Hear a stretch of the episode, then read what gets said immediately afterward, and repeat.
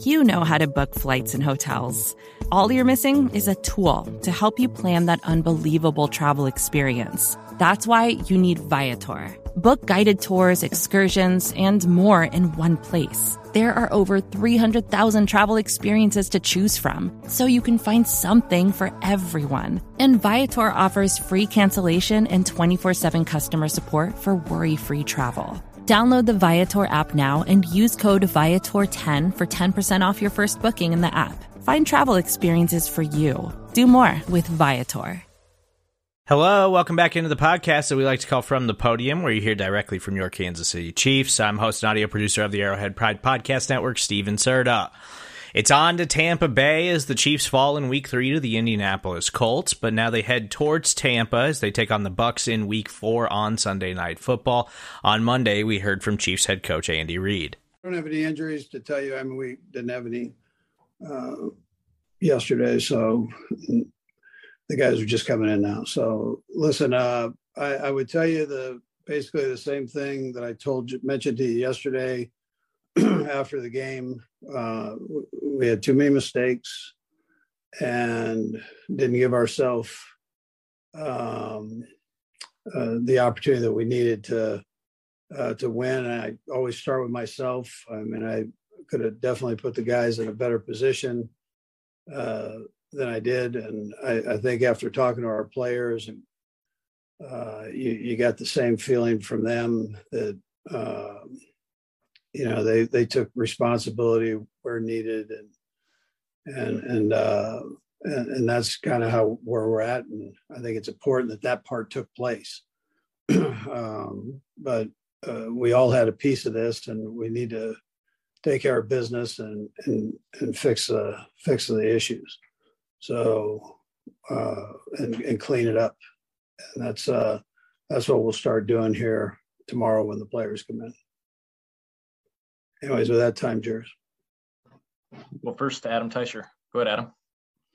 Hey, Andy. Um, with regard to the Chris Jones penalty, do you have a better idea of exactly what he said or did and whether that penalty under those circumstances was justified? And Brad, I'll have a second question as well. Yeah, so the officials will file a, a report with the league. From what I understand, we don't necessarily get that report. We get a different report on on the, uh, but that one there we don't. That, that's not one that they give to us. So we'll talk to the league uh, once that's been turned in and and go from there. But and see what information we can get. um, you know, I I know talking takes place during games. So it was a bit what I mentioned yesterday that there were two guys talking, doing the talking, and we we uh, we got called. So the best advice I can give is don't talk, right? And um, I think Chris mentioned that yesterday too. So, um, but I can't tell you exactly what was said until I see that report or see what they say. Okay. And uh, assuming for a minute that uh, Butker is not ready to kick on Sunday in Tampa, will you have a different kicker other than Ammendola um, on Sunday night? I can't tell you that right now. Um, that's uh, Brett's mulling through all that and, and, and, working through it right now. Let's go next to Sam McDowell. Go ahead, Sam. Andy, I'm just wondering if you could assess your run game and um, what's been sag- stagnant there.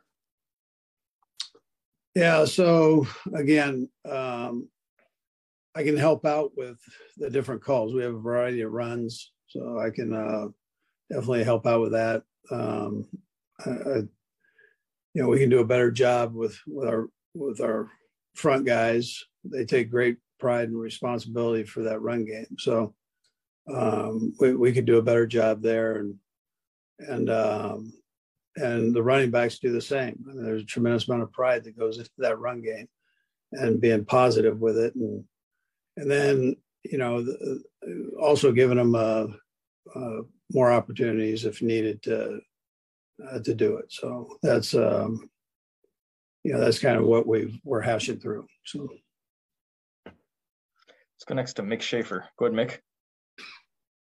Hey, coach, I'm wondering that the Chargers also struggled yesterday after that Thursday night game. There have been some other teams over the years that kind of that that back end of the Thursday night games.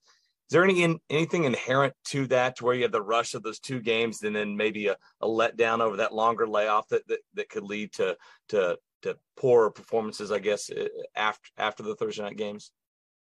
Yeah, Mick, you know, I wasn't anticipating that. I, I um, this one was a different one.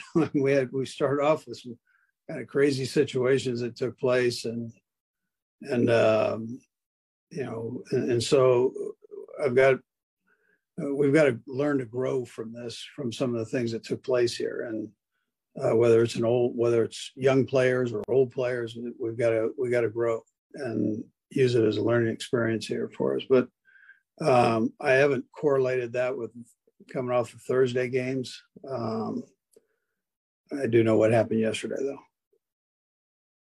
Let's go next to Pete Sweeney. Go ahead, Pete.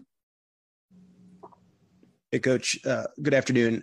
Understanding that the the offensive play calling is is collaborative. I, I, know that we we have known that for a while. I was wondering if you could elaborate on you know when it is you, when it is EB, just how you goes into that decision, whatever you'd be willing to share in that sense. Yeah, so really everybody has their their area that they contribute to, and we go through and stack the plays and work it from there without giving too much there. But so we have a pretty good idea what order we're going in. Then we just talk through it. I mean, EB and I talk through it. Nags does this year, like Mike did last year. Uh, Joe Bleymaier's part of it. Everybody kind of has their part that they're uh, that we talk through and make sure that we we're seeing things right. Um, uh, but listen, inevitably, it's it's my responsibility to to make sure that the right things get in at the right time. So, um, and and that comes strictly onto me, that part.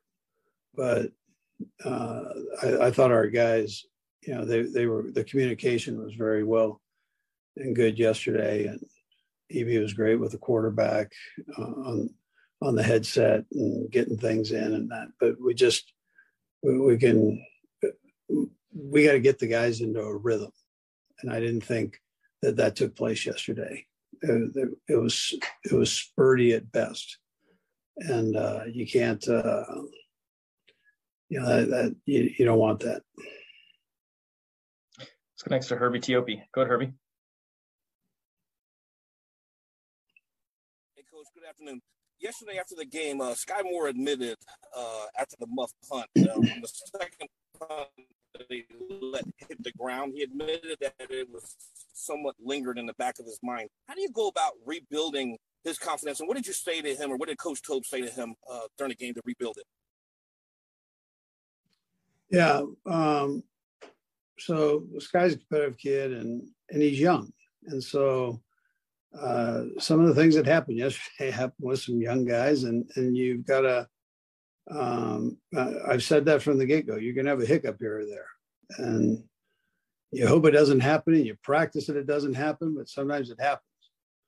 And then it's a, you know, the the young kids have got to grow, and you got to get back on the horse, Herbie, and uh, yeah, to to learn. And and he did that. He he got back on and and did a couple good things in there. So, but you know, he'll be better for it down the road. Let's go next to Soren Petro. Go ahead, Soren. Uh, Coach, I, I know uh, the football's an emotional game, right, and, and, competitive, and guys get worked up, and you know, Eric gets worked up. We've seen Travis Kelce and him hugging on the sidelines, and then getting after each other. But when it's the quarterback, is it different when you know the competition boils over like we saw there at the end of the first half and, and how uncharacteristic i mean I, seemingly patrick has never had a misstep of any kind out of all the questions he's answered he always seems to to be calm and cool is this the first time you've seen him be that agitated no i that thing i i don't think the camera probably showed the reality it was uh um eb was just communicating, come, you know, saying, listen, we'll, we'll, get it the second half here. That's what we were thinking. He was explaining the situation to him. So Patrick, listen, Patrick, and this is what makes him great. is he wants to rip your heart out on every play and every opportunity he gets. So, um, and um, he had taken a pretty good lick um, the play before, and um, and so my decision was to to do that. You know, to it wasn't EB. EB was just a the calming effect there, and uh, uh, but sometimes things look they look different. I mean, it's a it's an emotional game. I mean, it's an emotional game. I wouldn't want it any other way. I that's what makes it great, and and um, and so uh, and that's why we all love Pat. He he wants to he wants to play. There are guys that'll shy away from that right there and and, and say, hey, let's just take it in and, and go the other direction. He wants to get in there and, and go. Um, but that's where I come in. I've got to make sure that um, I, I, do what I think is best. And Pat explained it, I thought, very well yesterday.